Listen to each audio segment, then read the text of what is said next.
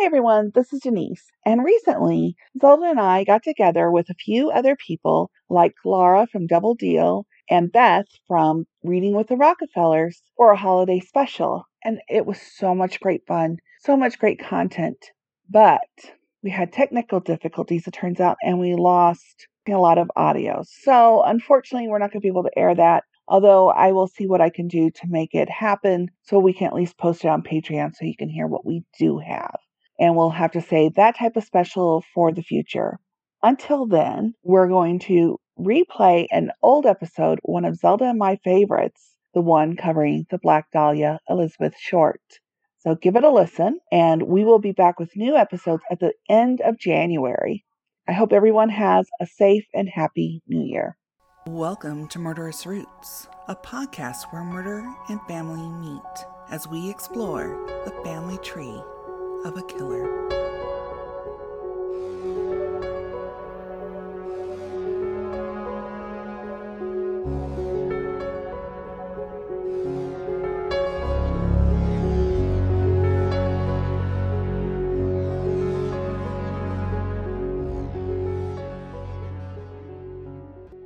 Well, hello there, Zelda.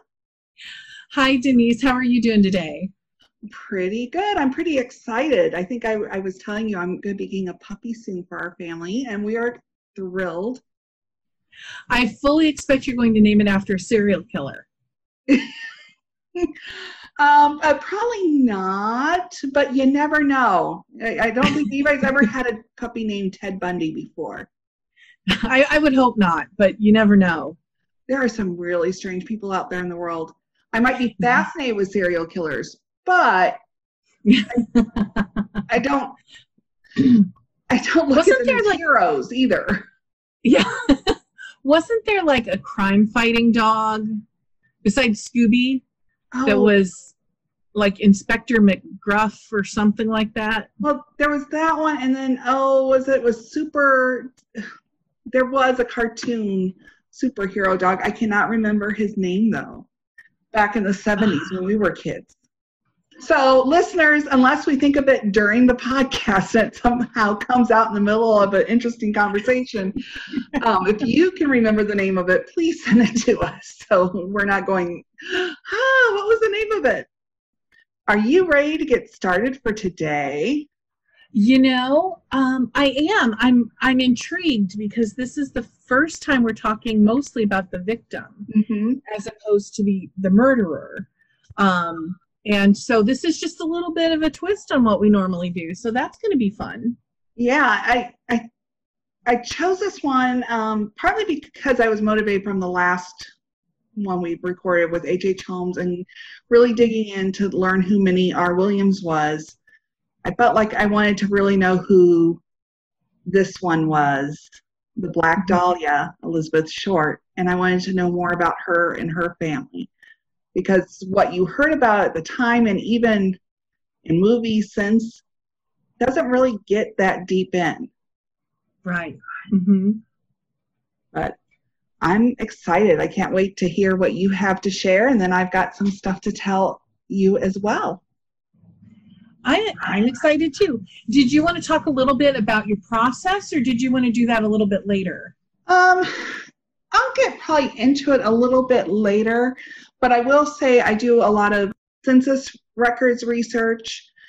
Since she was from the Northeast, there's some more sources available, a lot more birth records, death records, a lot more newspaper articles in some cases. So it, it's interesting. Where you live will determine what I can find online. Mm-hmm. You know, if oh, I'm yeah. in person, there's and by in person I mean I, if I'm in the county where the person was, I can go to the courthouse and do some research there, or go to the mm-hmm. local library and see what they have there. Mm-hmm. But without that, I'm doing that. That's all from a distance, and I am limited in that respect. Mm-hmm. But I did find some interesting stuff, and uh, it was some surprises.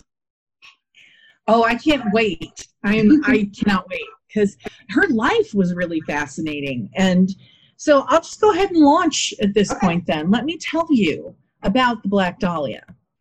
So 1947 was a tumultuous year in the United States.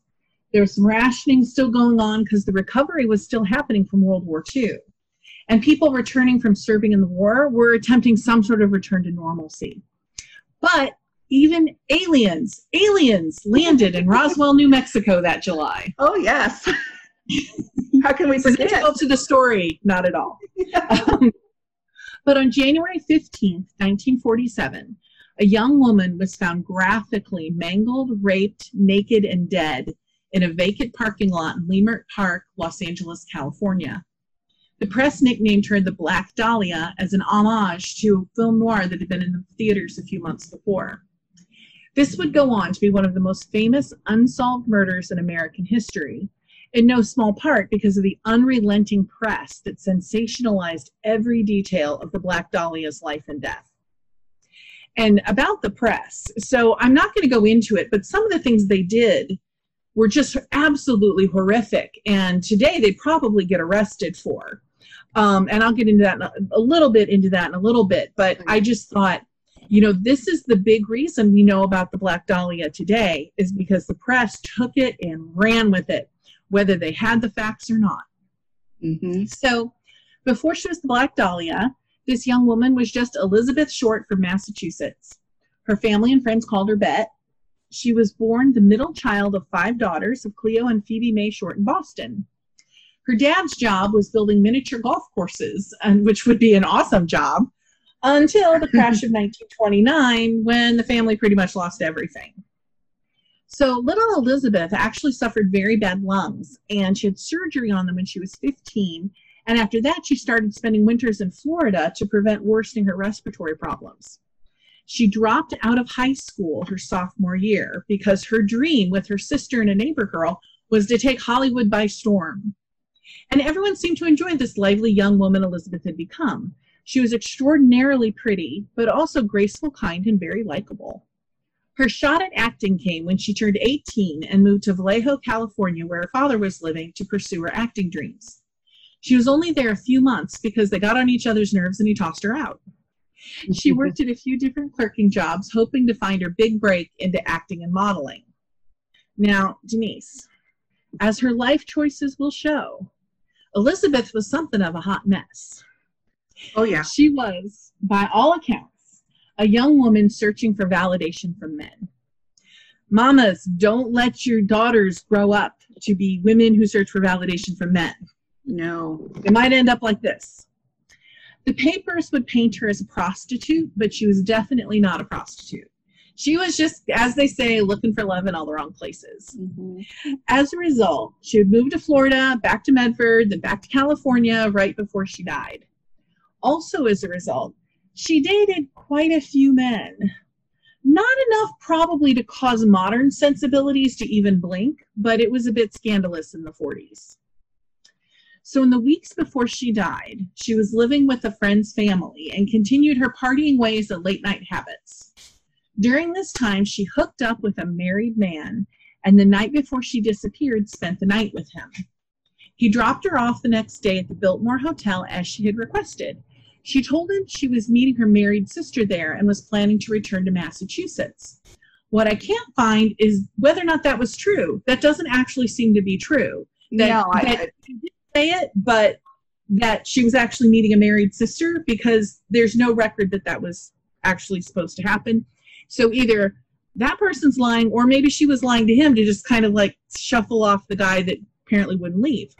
Who knows? But the last person to see her alive witnessed her using the lobby phone to make phone calls. So that was January 9th, okay? Mm-hmm. No one saw her again until her body was found on January 15th by a woman walking by that vacant lot with her three year old daughter. The woman ran to a phone, called the police, and within an hour, both police and reporters were swarming the scene. So this murder remains unsolved, partly because whoever murdered her was meticulous about cleaning Elizabeth's body. Now, I'm, I'm not going to describe her injuries, but if you want to see photos that'll haunt your dreams, feel free to Google it. They are horrifying horrifying, absolutely horrifying. And the murder became sensational not only for its brutality and the ease of making the victim's life scandalous, but also because less than a week after Elizabeth's body was found, a letter arrived at the Examiner, a local paper, from someone claiming to be the killer. He mailed some of Elizabeth's belongings to the newspaper to prove his claim. And then, of course, because people are just trash sometimes, Denise, letters and anonymous tips began to pour in, and the vast majority of them were, of course, hoaxes. And no fewer than 60 people confessed to killing her. So, although this is a cold case, it has never been closed. There are currently 11 men on the list of suspects, all of whom are now dead. Now, because, you know, it's literally almost 100 years later. But, well, okay, I do math bad, but it's like seven. We're like They're all dead. So, the um so one of the things i wanted to pop in here was with the press so one of the newspapers called her mother and they were the ones who informed her that her daughter had died but mm-hmm. before they told her they pretended she that her daughter had won a contest and was being an inter, being interviewed and so gleaned all of this information from her mother before then disclosing oh well you know really your daughter's dead but we'll pay for your plane ticket to come out here to California so you can help with the investigation. So they took her to California, and then she didn't get to talk to the police forever because this this newspaper just didn't want to get scooped. So they literally manipulated this family's pain just to make some money and sell some papers. And of course, today I can't imagine that somebody could get away with that. They could at least get sued for intentional infliction of emotional distress or something. But well, and and today with the social media and stuff, I can't imagine they'd be able to pull that off as well.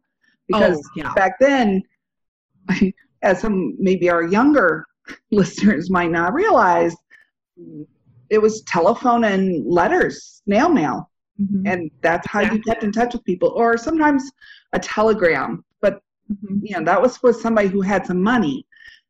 And Elizabeth didn't have the money to sit there and send a telegram, go, Hey mom, so, and you know, even though phones were more popular, not everybody had a phone in 1947. No. And I'm not entirely sure that they actually did have their own phone. You know, it could have been calling like most people did. They'd call to the drugstore down the street, somebody'd go fetch them, they had to pay to talk to the folks. So it was a lot more complicated to communicate. So, one result of this infamous murder, murder was that on February 2nd, 1947, just two weeks after Elizabeth Short's murder, California State Assemblyman C. Don Field was prompted by the case to introduce a bill calling for the formation of a sex offender registry. And so the state of California would actually become the first U.S. state to make registration of sex offenders mandatory. Wow. I didn't know that.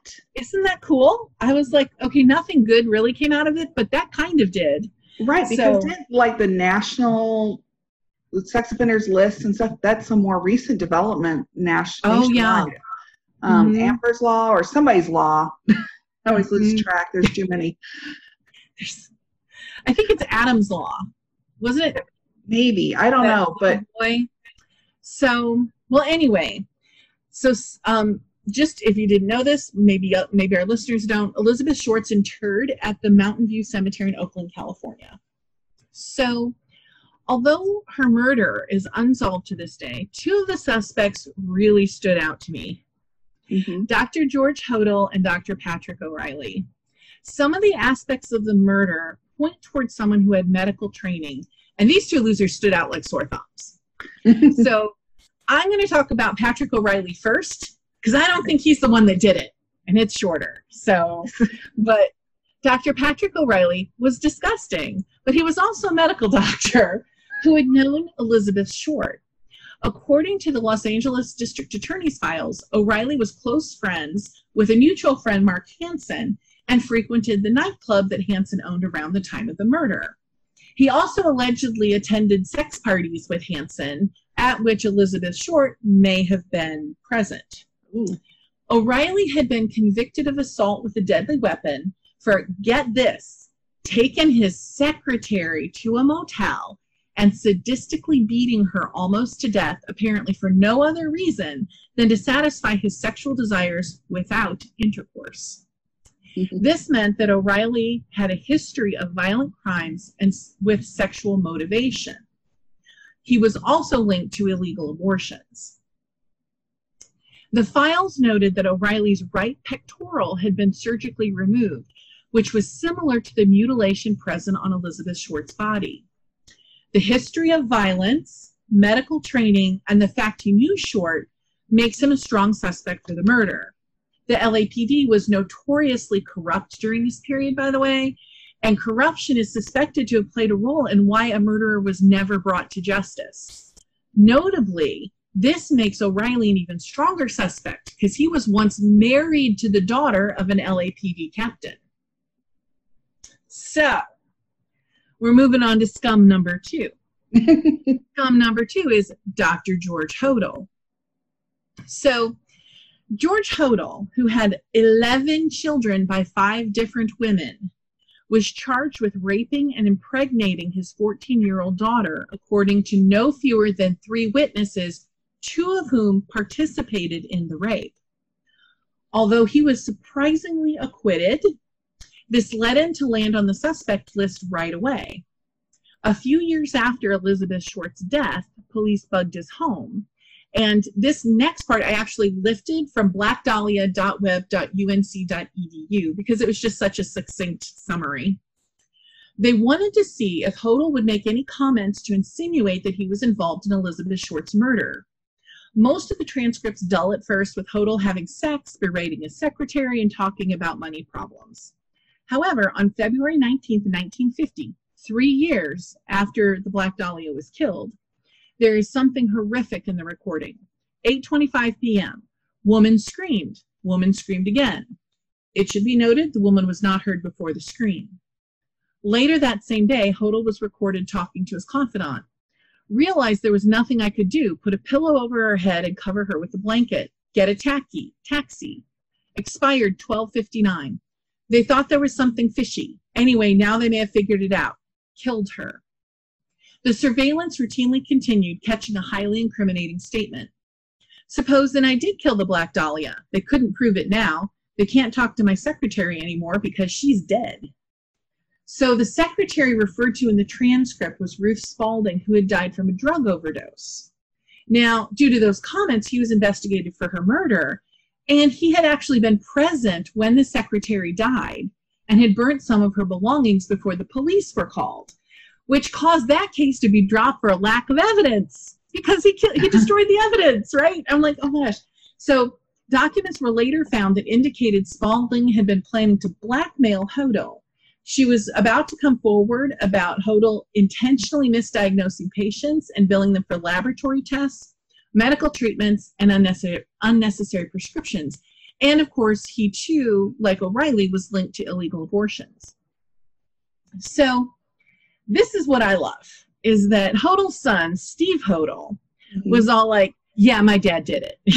you know, so he actually, you know, dug in and did some investigating. He was actually an LAPD homicide detective. So the LAPD had retrieved a photograph of a nude Elizabeth from George Hodel's personal effects, and there was a fair amount of other evidence. Now, I don't know why the LAPD didn't investigate his medical office. Later, with the help of Steve Hodel, George Hodel's son, they would test the area around Hodel's office for signs of Short. They didn't find Elizabeth Short, but they did find remains of several other young women. Oh. So, more than likely, Hodel was a serial killer. And let's face it, the methodical nature of the Black Dahlia murder was likely the work of someone with experience. So, in April 1950, Jemison, who was the lead detective on this case that's now three years old, had gathered enough evidence to charge Hodel and was about to arrest him for Elizabeth Short's murder when Hodel left the United States. So he went to Hawaii, which was a territory at the time. He got a degree in psychiatry and counseled patients, or I'm sorry, he obtained a degree in psychiatry and counseled prisoners in the territorial prison in Hawaii for three years. Mm-hmm. Then moved on to the Philippines, where he started a new family and appears to have remained there until 1990, finally dying in 1999 in San Francisco without charges ever being filed. However, his son Steve has written that he believes George Hodel re entered the United States multiple times each year from 1958 through 1988, specifically in 1966 to 1969 to commit more murders and then just returning to the Philippines each time. Dorothy Hodel, George Hodel's daughter, once stated that her father had been out partying on the night of the murder and stated, They'll never be able to prove I did that murder. In July 2018, so this is just two years ago, like mm-hmm. right at two years ago, Sandy Nichols of Indianapolis, Indiana, while going through her recently deceased mother's personal effects, discovered a dying declaration letter written by her grandfather, W. Glenn Martin, some 70 years before on October 26, 1949.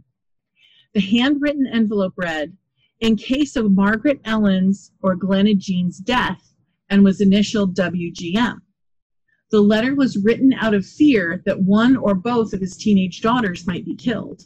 Oh. The three page letter identified W. Glenn Martin as a paid LAPD police informant working for Sergeant McCauley from the LAPD Internal Affairs Division.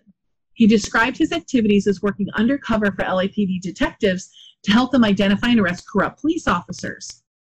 In his word, it was to try and see if other officers could be inveigled into crime. So it went on to name GH on 17 separate occasions, identifying him as a personal acquaintance um, of himself as well as Sergeant McCauley, and named him the killer of both the, uh, the Black Dahlia and a second woman, Louise Springer, the Green Twig murder victim. And the Green Twig murder was another famous LA case. Right. Um, Martin's letter claimed that both he and GH personally knew the Springer woman and that he believed GH also killed her. LAPD at the time was actively investigating the Louise Springer and Black Dahlia murders and had publicly identified them as probably connected. Springer um, was garroted, the, the Green Twig murder was uh, on June 13th, 1949, just two blocks from where the body of Elizabeth Short was found in 1947. Included in the letter was the fact that the LAPD after being informed that GH knew victim Springer, that GH was taken in and grilled about the Springer murder. The Martin letter made it clear that GH was known and protected by law enforcement officers and that they let him go. Martin's instructions were that his letter was to be opened only in case of harm coming to either of his daughters. No harm came to either of them, so the letter remained unreported and in the family's possession for 70 years until discovered and read by Martin's granddaughter. Steve Hodel has linked his father to many other unsolved murders as well, including the Zodiac killer, and presented evidence that George Hodel may have been the writer of the legitimate 1970 Zodiac coded cipher mailed to the San Francisco Chronicle and turned over to SFPD. The solution and cracking of the cipher was performed by Eve Person, a high school teacher in Paris. According to Person, George Hodel, using Ogham, an ancient Celtic alphabet, signed his real name H O D E L, placing it both as the return address on the envelope and as a signatory inside the card, which read, You ache to know my name, I'll clue you in. The code had remained undeciphered for 45 years. And Steve Hodel's theory on why George Hodel killed Elizabeth Short was that she suspected him of committing another unsolved murder in Chicago, known as the lipstick murder, and had found evidence to link it to him directly. Hmm. And that's that's Steve Hodel, who is George Hodel's son. Right. And some of his stuff's controversial. The LAPD right. at this point has looked at it and said, "Good enough for us. Your dad was the murderer." Um, but other people are like, "Yeah, I don't know. You're just assuming all this stuff is right." instead of some of it being conjecture. I, I but, don't have a problem with him thinking George Hodel killed her, and based on the way she was killed, I do think it would have been a serial murder because one thing you didn't mention about the body was that all the blood had been drained out of the body as well. Right. Mm-hmm. So there was a lot of time involved in this murder, and somebody's not well, going to do that as a crime of passion. She, yeah, and she was bisected uh, in right. a basically a medical procedure. And so there's nobody, if you didn't have knowledge of how to do that, then it would have been a much different looking job. So true. Um, but Which, doesn't it kind of give you the creeps about how many doctors are involved in this? Like Well, They're so heard, gross. I, I watched. I listened to another podcast, The Murder Squad, and and they actually, even though we were working on this, they but recently covered this, and they were talking about how the body was found. And one of the commentators is a former homicide detective, oh. and retired, and he was talking about back in the day it was seen as it had to be a doctor, but where it was bisected, it could have been anybody because it wasn't in a particular place where you had to do it there. It just could have been luck or it could have been oh. a butcher oh. even. So interesting. It's just the police wanted to, I think, think that the average person wouldn't do something like that, so it'd have to be somebody with knowledge. Mm-hmm. So we might not ever know that part, but I know it had to be a serial. My only problem with Steve Hodel's um, theory is that I think he goes too far when he's adding murders like the Zodiac, mm-hmm. because most serials follow a pattern. Mm-hmm. And that was completely different, not even close to what had been done before. Mm-hmm. I could see possibly the lipstick killer and the green twig murder because there is some similarity, but when you get right to it, that one just seems far off. And I think that's where Steve Hodel has gotten controversy because he's gone beyond the scope. Right. And who knows? Right, he could be right, but in my mind, it just seems well. It, it seems unlikely, I think, with George hodel that you know a serial killer has to keep killing. It's rare right. that they just stop. And the fact that he was in the Philippines, um, he his son linked him to a series of killings in the Philippines. Mm-hmm. But again, he was never charged for any of these crimes that his son is asserting he committed with the uh, Zodiac Killer, I mean, I can go either way with it, to be really honest, because there's a lot of evidence, circumstantial evidence, that it it could be George Hodel. You know, especially that you know, yes, it's different, but it's also you know, you're talking over 20 years later, so people evolve their technique. But apparently, the handwriting was substantially similar, and the idea of, I mean, I don't think it was new to him in the 40s to hey, I'm going to clue the police in with this letter that, right. you know, so I can lord over how smart I am. Um, but, you know, if you look at it, this guy was all around just a horribly nasty person. And I mean, let's face it, raping his daughter Tamar, getting her pregnant, and then she had a back alley abortion right. to get rid of it. And then the whole trial basically made her out to be this huge liar when she wasn't lying and everybody was a little bit surprised he actually got to walk away from that. But you know again the times being that you know a 14 year old would be considered not a child but an underage woman. Right. Which you know so there's this distrust that what women are saying about it is true anyway. But yeah. So i'm leaning toward george hodel having killed the black dahlia is what this kind of all or well, he might have been in cahoots with O'Reilly. Who knows? But as you were talking, something struck me, and we'll get there because I, I, I was busy doing a little bit of quick research to make sure I remembered what I thought I saw because it was one of those newspaper articles I ran into, and I'm like, oh, well, I don't have any purpose for this. And then you mentioned something, I'm like, let me go take a look at this again, and we'll bring this up in a little bit. But before that, um, we'll go back to Elizabeth unless you have anything else to add about the case. I have hit the high points. so so I'm good at this time. Now I'll just pester you with lots of questions. Oh, that sounds good. Well, as you said, she had five sisters, and her father was Cleo Alvin Short Jr., and mother was Phoebe May Sawyer. And it was, you know, a house with five girls, a house of seven, they lived in not Millbridge. I'm getting really confused for a second, and you'll understand why in a minute. But they lived in Medford, Massachusetts, which is a suburb in Boston, basically. I want to talk about Cleo really quick because my impression of him is he was a nasty man. Mm-hmm. He was not a good guy. No. Um, in an AP article on 18th January 1947, um, the following was mentioned Cleo Short, Elizabeth's father, was located here, meaning Los Angeles, He said he had been estranged from his wife and daughter for several years and did not intend to attend an inquest for Elizabeth. Basically, he wasn't interested in learning anything about her death. And this is his quote I want nothing to do with this, he told reporters. I broke off with the mother and family years ago. My mo- wife wanted it that way. I provided a trust fund for their support. In 1943, I told Elizabeth to go her way and I'd go mine. Wow. Now, it also came out that he refused to identify her body, making his yes, making his wife Phoebe and her Elizabeth's sister be the ones to identify the body. Wow. He wanted nothing to do with his family. And there's so much wrong.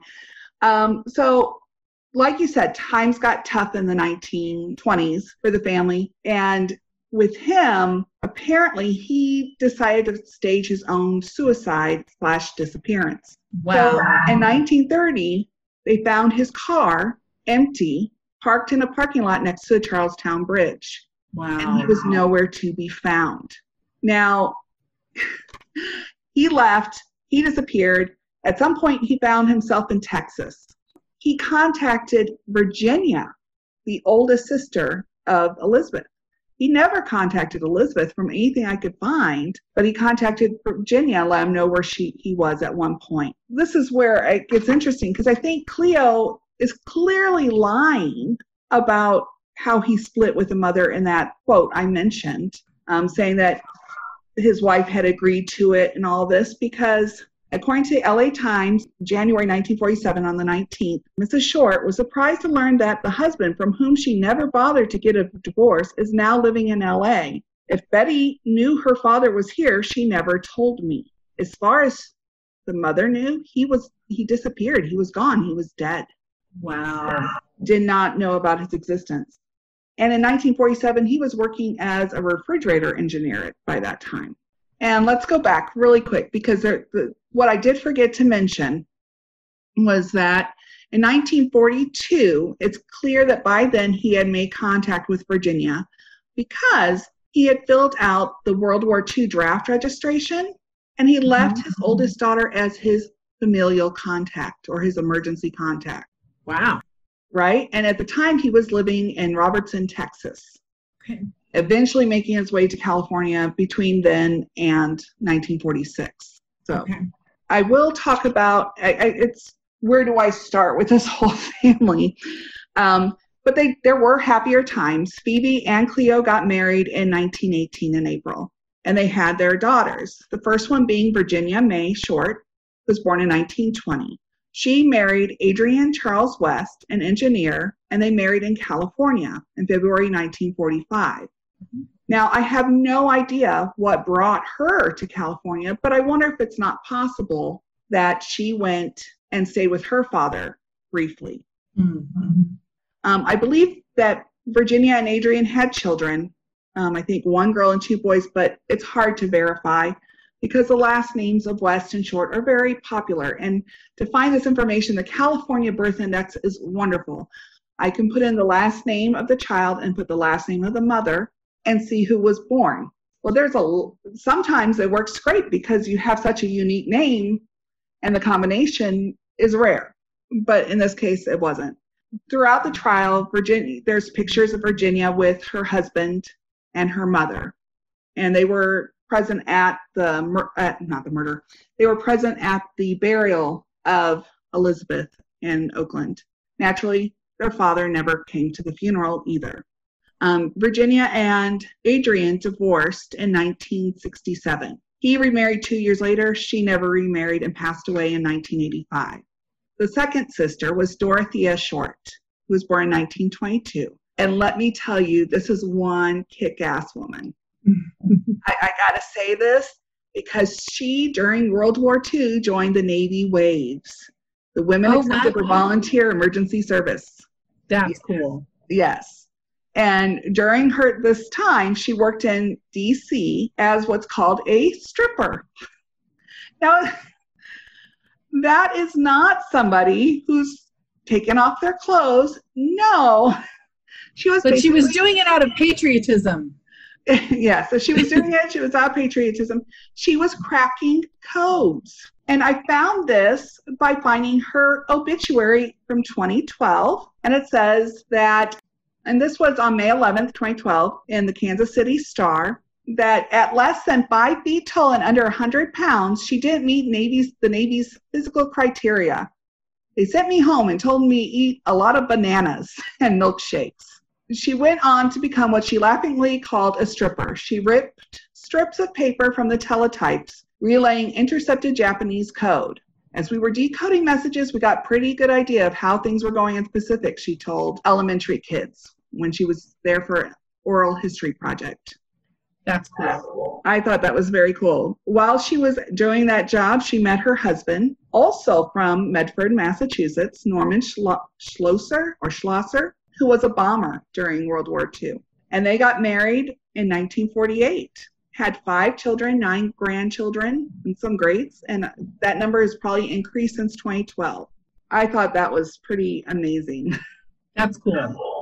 Sister number three, or I guess number four, the fourth child, was Sister Elnora, and she was born in 1925. Now, I have to say something here to any genealogist who might be listening, you are all wrong if you are saying that she is dead. She is very much alive. That's yeah. exciting. And I won't reveal what her married name is, but people found an Elnora Short who died in 1998 in Tennessee and have now put this information on these family trees, making it seem like this poor woman's dead when she is far from it. She last i checked which was a couple of days ago she's a 95 year old or almost 95 year old woman very happily enjoying life. And nice. still beautiful. Um, but please be careful before you start saying somebody's dead verify the information because she's very much alive and the last sister muriel short she was born in 1929 so this means when her father left she was one Oh, and let me go back to Elnora really quick because her gravestone you can find it because she's she is going to be buried next to her husband someday. And what was sweet was that on her husband's it says beloved son of and it lists both of his parents. I found it telling that said on under her name for when she's buried says beloved daughter of Phoebe and no mention of Cleo. Mm-hmm. And why would he be? He wasn't there for her at all. Mm-hmm. Muriel also is still very much alive.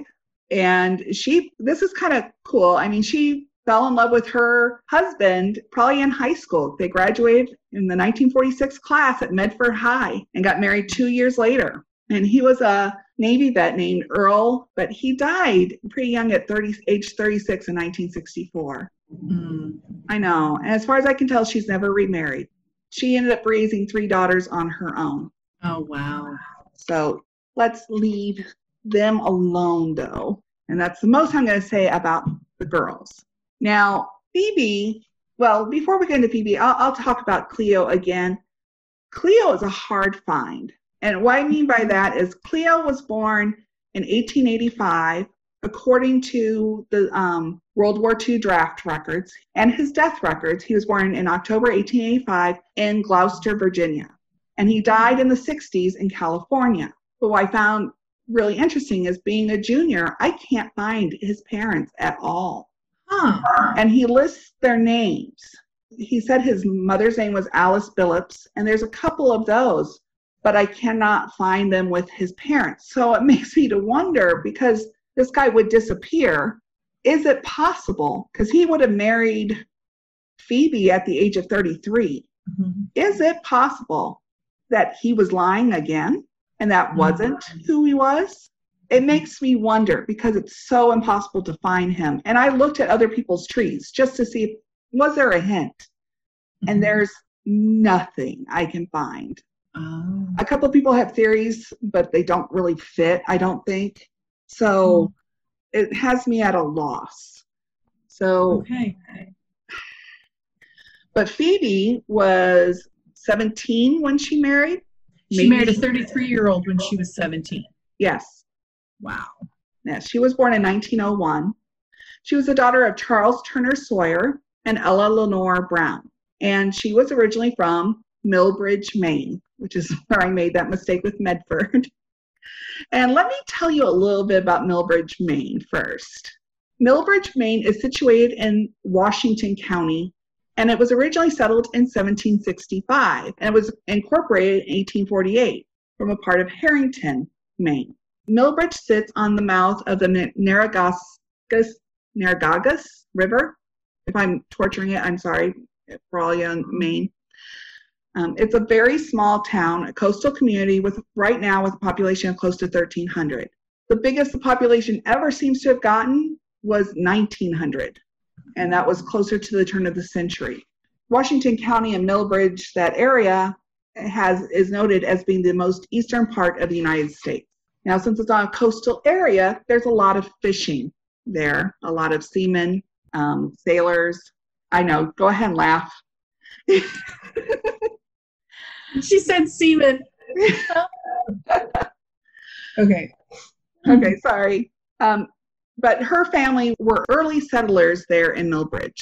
There is one tragedy that came about the same time, not exact same time, but around the same decade as Elizabeth Short's death, and that involved Phoebe's sister, Edna. Her sister had four children, so Edna would be Elizabeth's aunt. She had two girls and two boys. Only the boys made it to adulthood. Oh. The first daughter, Alice, died as a baby. And the second daughter was Genevieve. And I found this article in the Bangor Daily News on June 6, 1941. Bar Harbor girl dies as a result of car accident. Genevieve Barstow, 18, was to be graduated this month. So apparently she was in a motor collision and she died right before she was supposed to graduate from high school. Oh my gosh. Yeah. And, and this that, was Phoebe's sister? That was her niece. So Genevieve would have been first cousin to Elizabeth. Okay. Now, it might not, it probably isn't related, but I find it interesting. But that is also the year that Elizabeth dropped out of high school because oh. Elizabeth dropped out of high school her sophomore year in 1941. Mm-hmm. So it had been months after, probably, but still kind of frightening. So Elizabeth's grandfather was Charles Turner Sawyer. He was born in 1863 and died in 1901, not long. You know what? I made a mistake and I, I need to correct that now for our listeners because I think my notes were just bad notes. And Phoebe was actually not eight, 17 when she got married. She was probably 20 when she okay. got married. But still, marrying a 33 year old, that's a little much.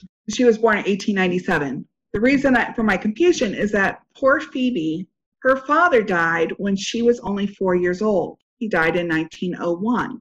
Mm. And there seems to be a bit of a pattern with fathers dying young on the Sawyer line, because Charles's father was Emery Sawyer, and he died in 1883 at the age of 51. So there just seems to be a little bit of a pattern there.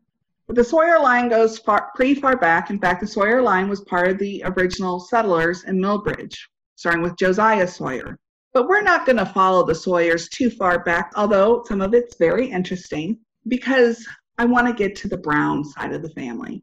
Phoebe's mother, Elizabeth's grandmother, was Ella Leonore Brown, and she was born in 1869 in Milbridge, and she lived a long life. She died at the age of 89 in Portland, Maine. Her parents were John Haskell Brown and Mary Ann Campbell.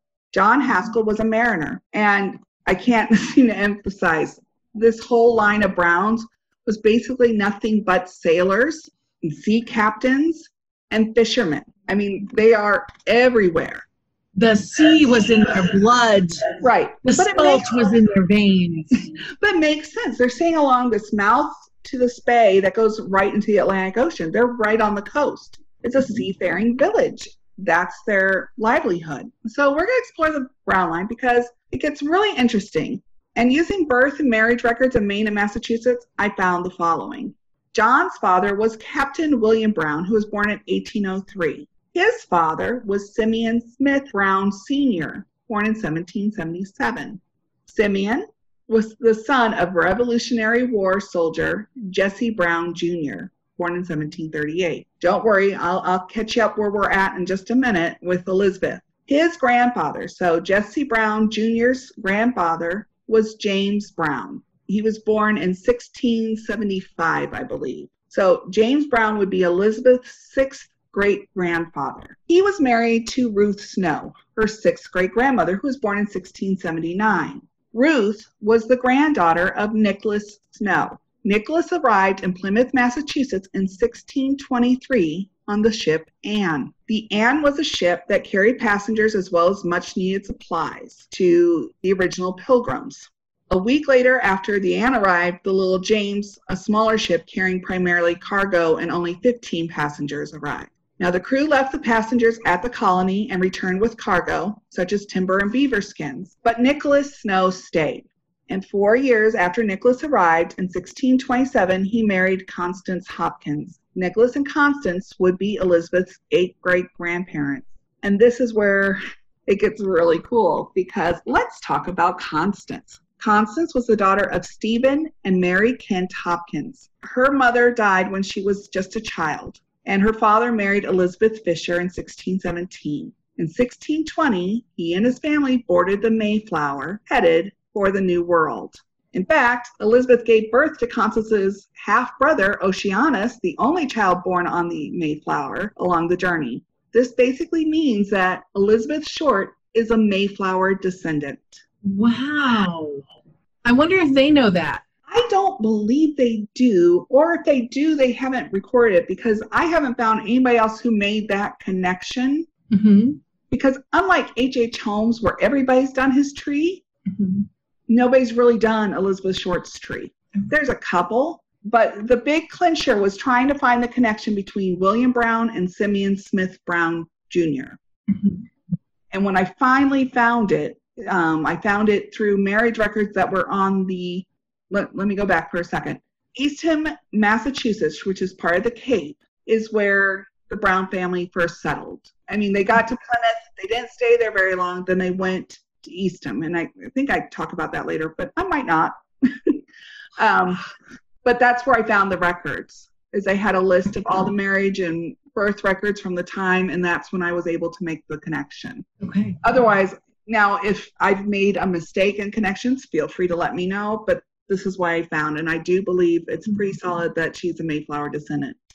But there's even more because that's not all, okay? Constance's father, Stephen, right? Well, Stephen's Hopkins' first trip to the New World wasn't on the Mayflower. Oh no, in 1609, as a minister's clerk, he voyaged to Jamestown, Virginia, a settlement that was established in 1607. And he did so on the ship the Sea Venture.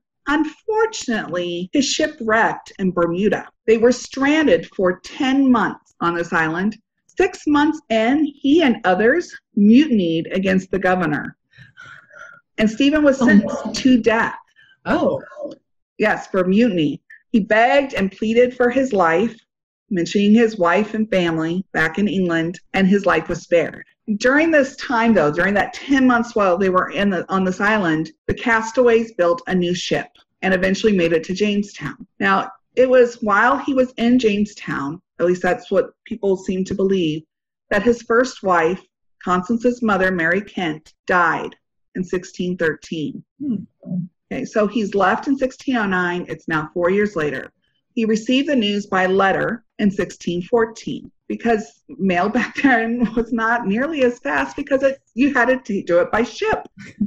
and soon after learning of her death, he returned home. At this point, by the time he gets home, he's been gone for five years. Now, keep in mind what this would mean for the family. Constance would have only been three when he left, and her brother Giles would have been only one. So here comes this father, they don't know. Um, so then he remarries, partly in part to help raise his children, I imagine. They have some children and they go to Massachusetts. Now, Nicholas and Constance moved to the Cape, like I said, in Eastham, Massachusetts in the 1640s. And they are noted as having had 12 children. Oh my. yes. She was very generous to God. Yes, she was, including Ruth Snow. Now that's her family. And I wish I could have gotten more on her dad, but like I said, I was very stuck and it frustrated me to no end. Well, I have to tell you, I find it intriguing that you think that okay he may not have been using his real name um yeah. and that was not the most unheard of thing around that time because the records were so poor that I mean look at H. H. Holmes. I mean right. You know, look at other people the time or the people, you know, who, you know, what 3000 people went missing during the Chicago World's Fair. A lot of those people just adopted new identities. And so it wasn't unheard of. And it would be fascinating to if we ever learn like what his family story really is. Because he obviously had no problems with doing things like faking his own death. Right. You know leaving his family abandoned and just faking his own death and then even not wanting to have anything to do with her after she died i mean the callousness of just that yeah he had no problem leaving her and and his kids were when he left the oldest would have been nine and the mm-hmm. youngest would have been one. Mm-hmm. He didn't care about them. It wasn't so. I I doubt no. the issue had anything to do with the money that was lost from the Great Depression and the stock mm-hmm. market crash. I think he used that as an excuse to mm-hmm. escape a situation he didn't want to be in anymore. Right. Right. Do you know? Did he ever remarry? I found nothing showing that he remarried. I don't believe. Okay. But let me just double check really quick because after a while, with all these names, I sometimes lose track. Now, if he did, I didn't find evidence of it. Okay. And I, I did look. I also wonder because I can't find him in the 1940 census. Hmm. So it makes me wonder was he busy moving and wasn't at a place where they could catch him, or had he changed his name so his family couldn't find him? Yeah. And then he decided for some reason by 42 to get in touch with his older daughter. Mm-hmm. Or maybe she somehow found him. I don't know. Mm-hmm. But it makes me question whether or not he is who he said he was. And I don't even know how to prove that other than there are some things I could do, like requesting his application for a social security card and those things. But since it's self-reported, yeah. he would probably lie on that too if he is lying. So mm-hmm. it's not going to do me any good because back then, and this is this Social Security was so new. He's born in 1885. There weren't necessarily birth records. Right. Birth records weren't officially being kept in most places at that time. Mm-hmm. There's some communities that did anyway. There's some people that had churches that were keeping track, but birth records themselves are more difficult to find, especially back then. Now, we'll go. I decided at the last minute, as I told you last night, I was like, I want to kind of look into what I can find on these suspects. And there's so many to choose from. So I asked you specifically, I'm like, Zelda, which ones are you going to be mentioning? Just so I have an idea because you're right there's like 60 suspects people were turning themselves in mm-hmm. it's like they wanted the fame that would come with the murder yeah. i mean how sick is that but i guess people do that no matter what um, but he's kind of an enigma as well. And i might be able to find him if i give him more time. Um, his name was patrick s. O'reilly. And according to the world war ii draft records the s stood for shane Patrick Shane O'Reilly, and on that record, he said he was born in Leavenworth, Kansas in March 1900. But yet, I can't really find any O'Reillys in Kansas in 1900. and if I do, it's it's it's and O'Reilly is a very common name, and there was multiple different spellings of it. So, like I said, given enough time, I might be able to find more. But this was just in the last day. Um, and he listed himself as a surgeon in the 42 draft. Um, in the 1930 census, though, he is listed as being from Northern Ireland. Hmm. So now, and I've mentioned this before on the, the podcast, when it comes to the census records, that's sometimes it's the neighbor reporting it, mm-hmm. not the person who's there, or it could have been his wife at the time and she didn't know like oh well her his family's from northern ireland and forgot where he was from you never know but in 1930 he was married to a ruth in fact they got married in march 1930 and they were divorced in by by 1940. And I have a guess it had something to do with what happened in 1939 that you brought up, and I'll, I'll re bring up. He kept practicing medicine at least as late as 1963, if not a little bit longer. Um, and I found that in the California license directories at the time. That's just so gross. And he had a practice in Glendale, California. And in 1963, he was married to a woman by the name of Lillian. I could not find marriage records for them. Could you imagine finding out your doctor was a suspect in the Black Dahlia murder case? I'm like, I felt weird when my chiropractor, when I lived in Arizona, was um, arrested and put in jail for stalking someone.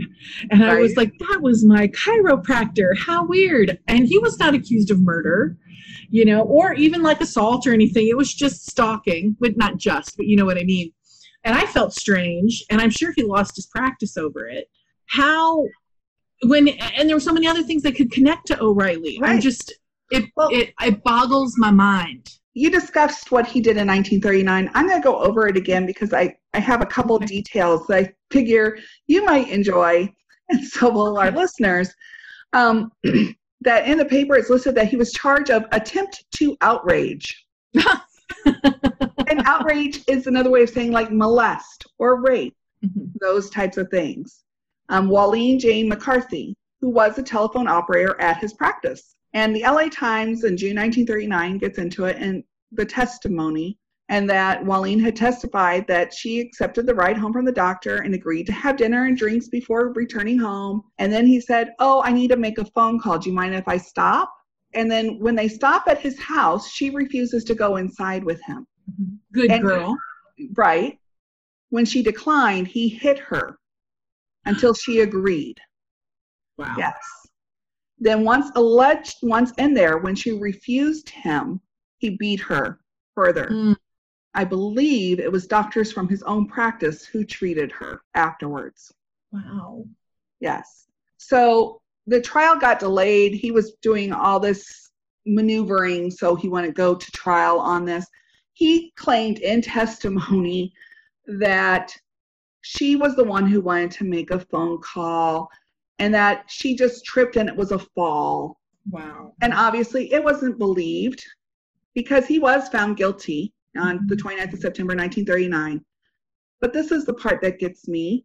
He attacks a woman. He's found guilty. He's only fined $2,500, which granted at that time's a lot of money, and 10 years probation. And he didn't have to give up his medical license. Exactly. Wow. I will say kudos to Wallene, and I don't know what the result of this is, but she sued him for $50,000 in damages. Good on her. Yes.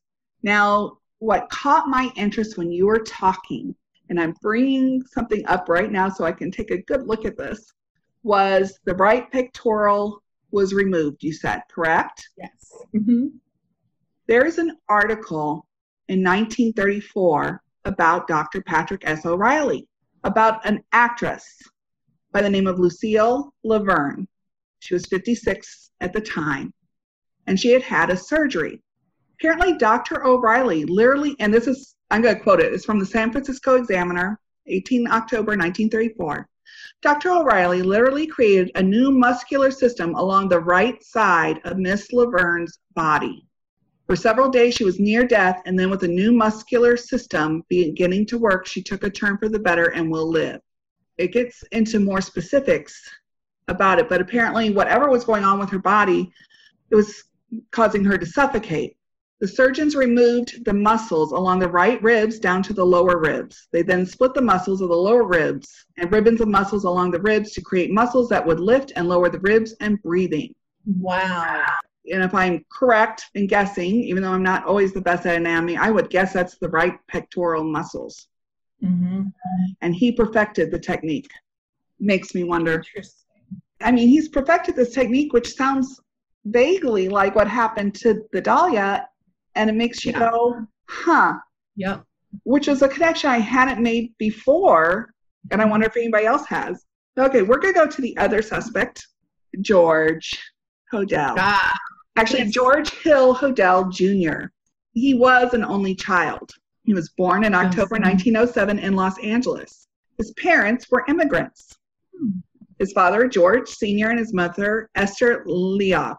Now, George could not, he married so many women. I have no idea how many there were. Now, in the papers, it's mentioned that his first wife was a common law wife. Mm-hmm. Now, this, we're talking 1920s, 1930s, mm-hmm. a common law wife. California is liberal. And even back then, it was a little bit more liberal, but it wasn't necessarily that liberal for that type of thing at the time. But what I find interesting is I'm not sure they weren't married.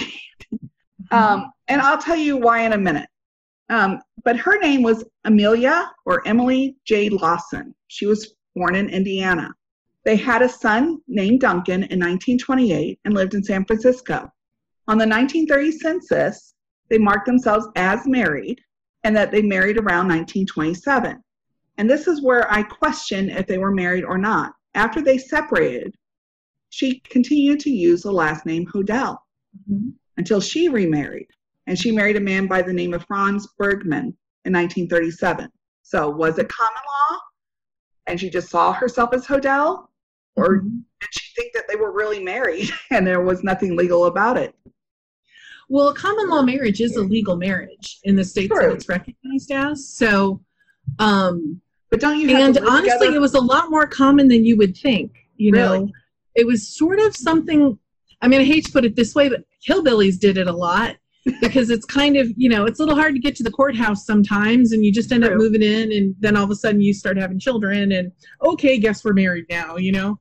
Um, and as long as you did that for a certain period of time and tell people you're married and set yourselves out as married, everybody just kind of shrugs and goes, "Cool, you're married," you know. Um, so, I mean, you know this, I mean, would be called called common law if they were only together three years living together. It depends entirely. I, I don't know California's law. Mm-hmm. I do know that many states it's seven years. So right. who knows? I don't know. But if they're telling people they're married, I mean, I'm not. How long were they together total?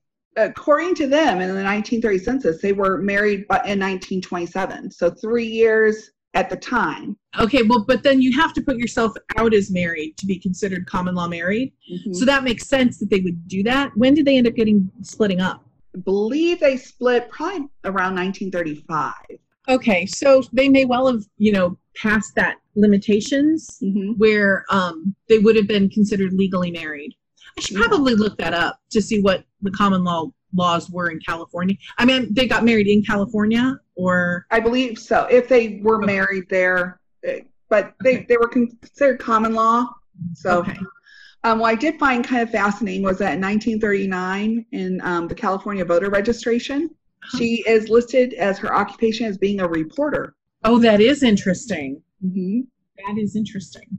George's next wife was Dorothy Anthony. Um, she was born in 1911, so she was only a few years younger than him. They had a son by the name of Michael, who was born in 1939, and they also had their daughter Tamar that you mentioned. And what I find interesting, and I didn't get a chance to dig any further, was that in the 1940 census, they're together with Michael, and Tamar's nowhere there. Hmm. So it makes me wonder where Tamar is, but I ran out of time.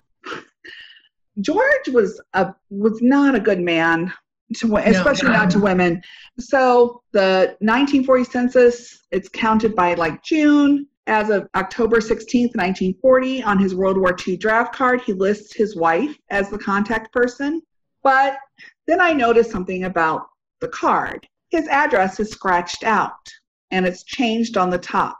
So I suspect they were separated at this point because his wife's address remains the same.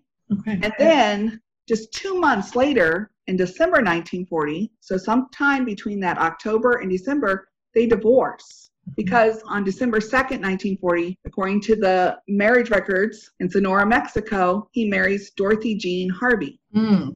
And her first husband, and she was also the first wife of this person, happened to be film director John Huston. Oh, wow. So Dorothy Jean Harvey married John Huston, and he married her when they were both 19 years old in Los Angeles in 1926. And they divorced in 1933. Dorothy now marries George Hodel, but they divorced in 1946. And there's an article in the Hanford Sentinel on the 1st of May, 1946, saying Mrs. Dorothy Hodel, 39, was sentenced today to 90 days in jail for allegedly neglecting her children after she testified she was so busy writing two books for children, she didn't have time to care for her own. wow. Mm-hmm. And the the children that they were referring to are Michael, Stephen, the one who ended up writing the book, and Kelvin.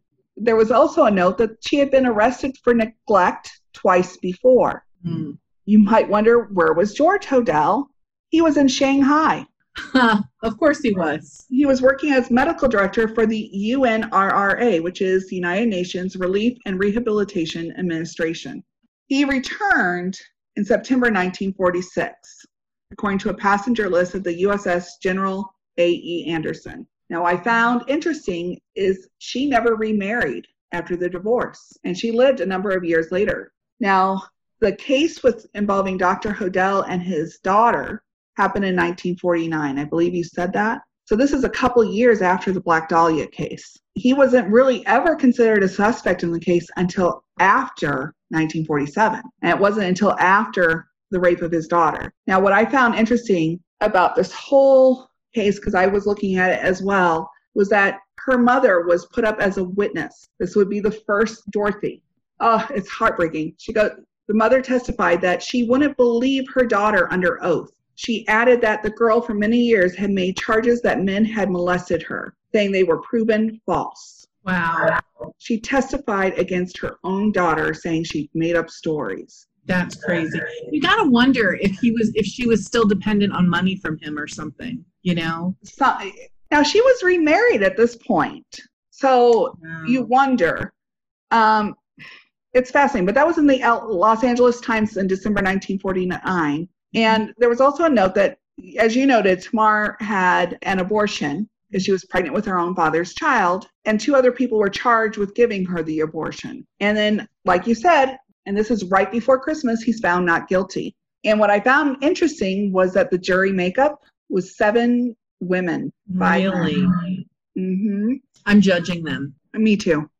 Do you wonder if later when all this stuff came out like did they ever look back and go damn we did we did a bad thing there you know? You i hope so. I hope so too. Now george's father was george hill hodel sr he was born in 1873 in odessa ukraine and he died in 1954 he was a life insurance salesman according to the world war one draft and he arrived in the us in may 1901 in new york city so he probably did come through ellis island hmm.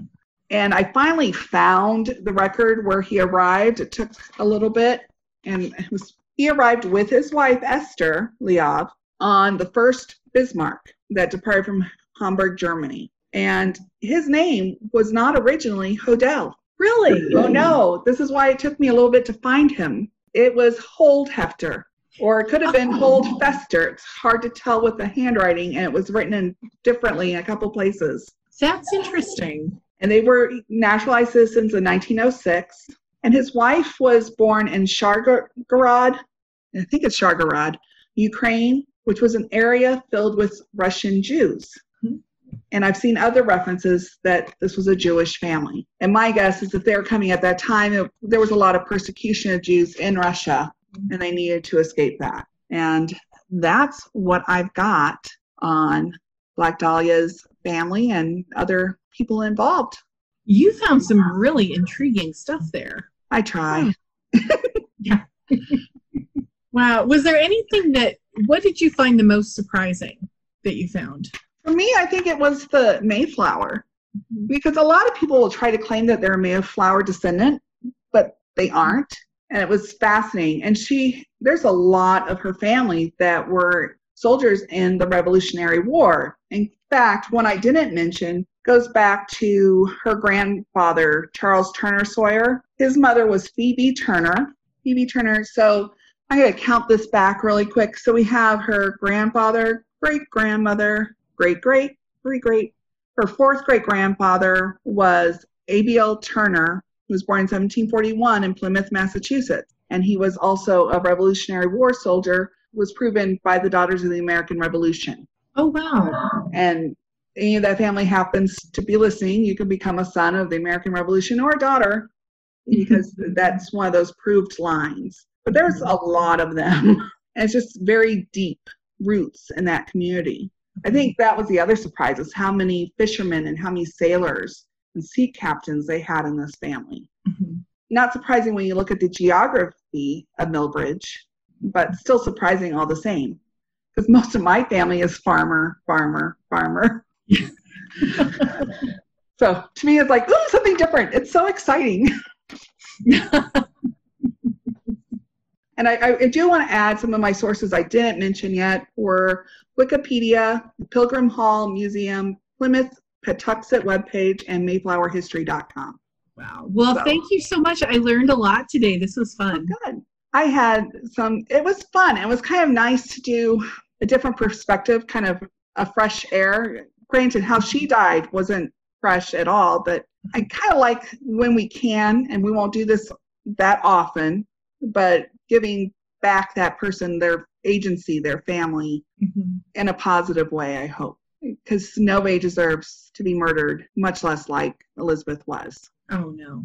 Well, and it just, what, what is so tragic about all of this is that, you know, she had a rough life, mm-hmm. but was basically a happy person, you know, from all accounts. She, you know, okay, she liked to date. Okay, so what? She was she was 23. I mean, hello. It was after the war. They we won the war. Everyone's in a celebratory mood, you know.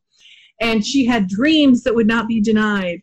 And um and that she ended up the way that she did was purely because of people she just happened to meet. And, and that it's just so tragic. Well, and as somebody recently put, and it might have been on this other podcast I listened to, you know, they try to paint her as this prostitute because she mm-hmm. was going on all these dates. Well, whether she was definitely aspiring to be an actress or not, she's single, money is tight. Somebody asks you on a date, that means a meal. Mm-hmm. So you go. Mm-hmm. And one thing you didn't mention, and uh, I forgot about, um, is she had been actually engaged at one point. Yes. Yeah. I kind of like just brushed over relationships because, oh, yeah. you know, there were several people where, you know, she lived with that first guy for a little bit and then they broke up. He reportedly was abusive.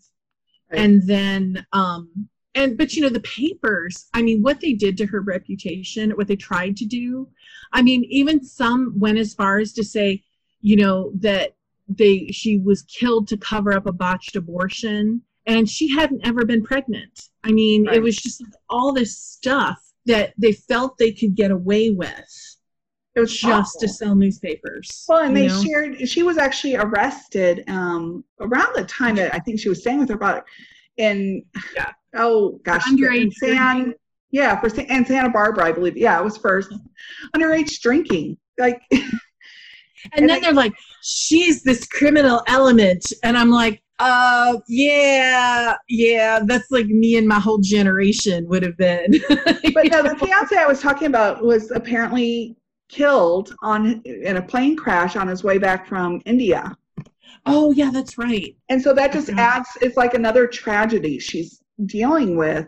Mm-hmm. And it's just she had a heartbreak a hard life in so many ways. And I can't imagine her mother was so strong through all this and you see all these papers and she mm-hmm. was really advocating for her daughter the best she could at the time. And there were some limits.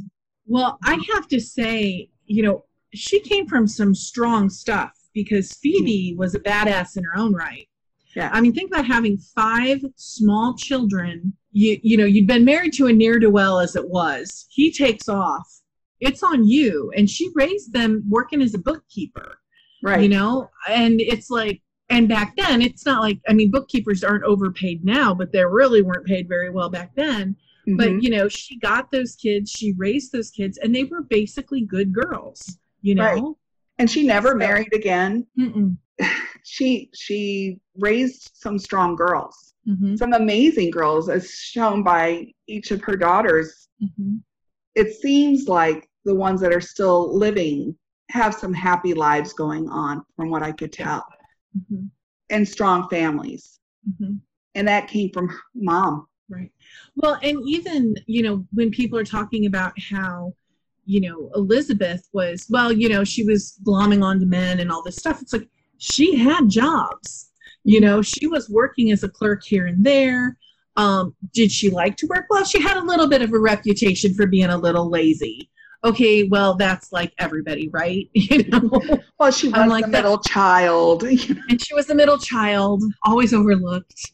Um, but I think it's just the great disservice that the press did to her, and I, I hate keeping the press, you know. But right. this really was a case of everybody's trying to sell newspapers, and they didn't mind, you know, completely tearing apart a young woman and her family in order to sell these papers. Well, yeah, so. they were trying to blame her for her own murder instead of really getting at who did it, which is so indicative of how female victims mm-hmm. could be treated, especially at that time.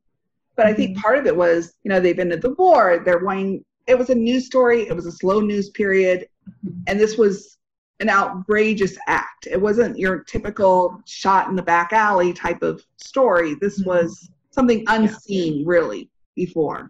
Yeah. So it, it's fascinating. So I look forward to getting back to with back to a serial killer next do we time. have picked? Do we have one I yet? do, and I, I've already worked on it a little bit, and I'm getting ready to really go back at it and revisit it and start putting down notes so I we can discuss it. But we're gonna probably touch on Glenn Edward Rogers next. I've not even heard of this person. This oh, is exciting. Yeah, he he um he's actually been linked in recent years to possibly being involved in the Nicole Brown Simpson murder. Really? Yeah, the police aren't taking that link very seriously, but according to his own brother, he thinks he was involved. Well, people are like turning their relatives over left and right in these things, yes. man. It's like, if it's not your brother, it's your kids. so that one will be interesting. So I look forward to meeting up with you again and doing this soon. Sounds lovely. You have a good night now. You too. Thank you for listening to Murderous Roots. If you enjoyed our podcast, we hope that you'll subscribe and leave us a review. We'd love to hear from you and any suggestions you might have for future episodes. You can find us on most social media outlets like Twitter, Facebook, Instagram, and even TikTok. You can also find us at murderousroots.com. That's M U R D E R O U S R O O T S dot com, where you can find more materials related to the episode that we just discussed.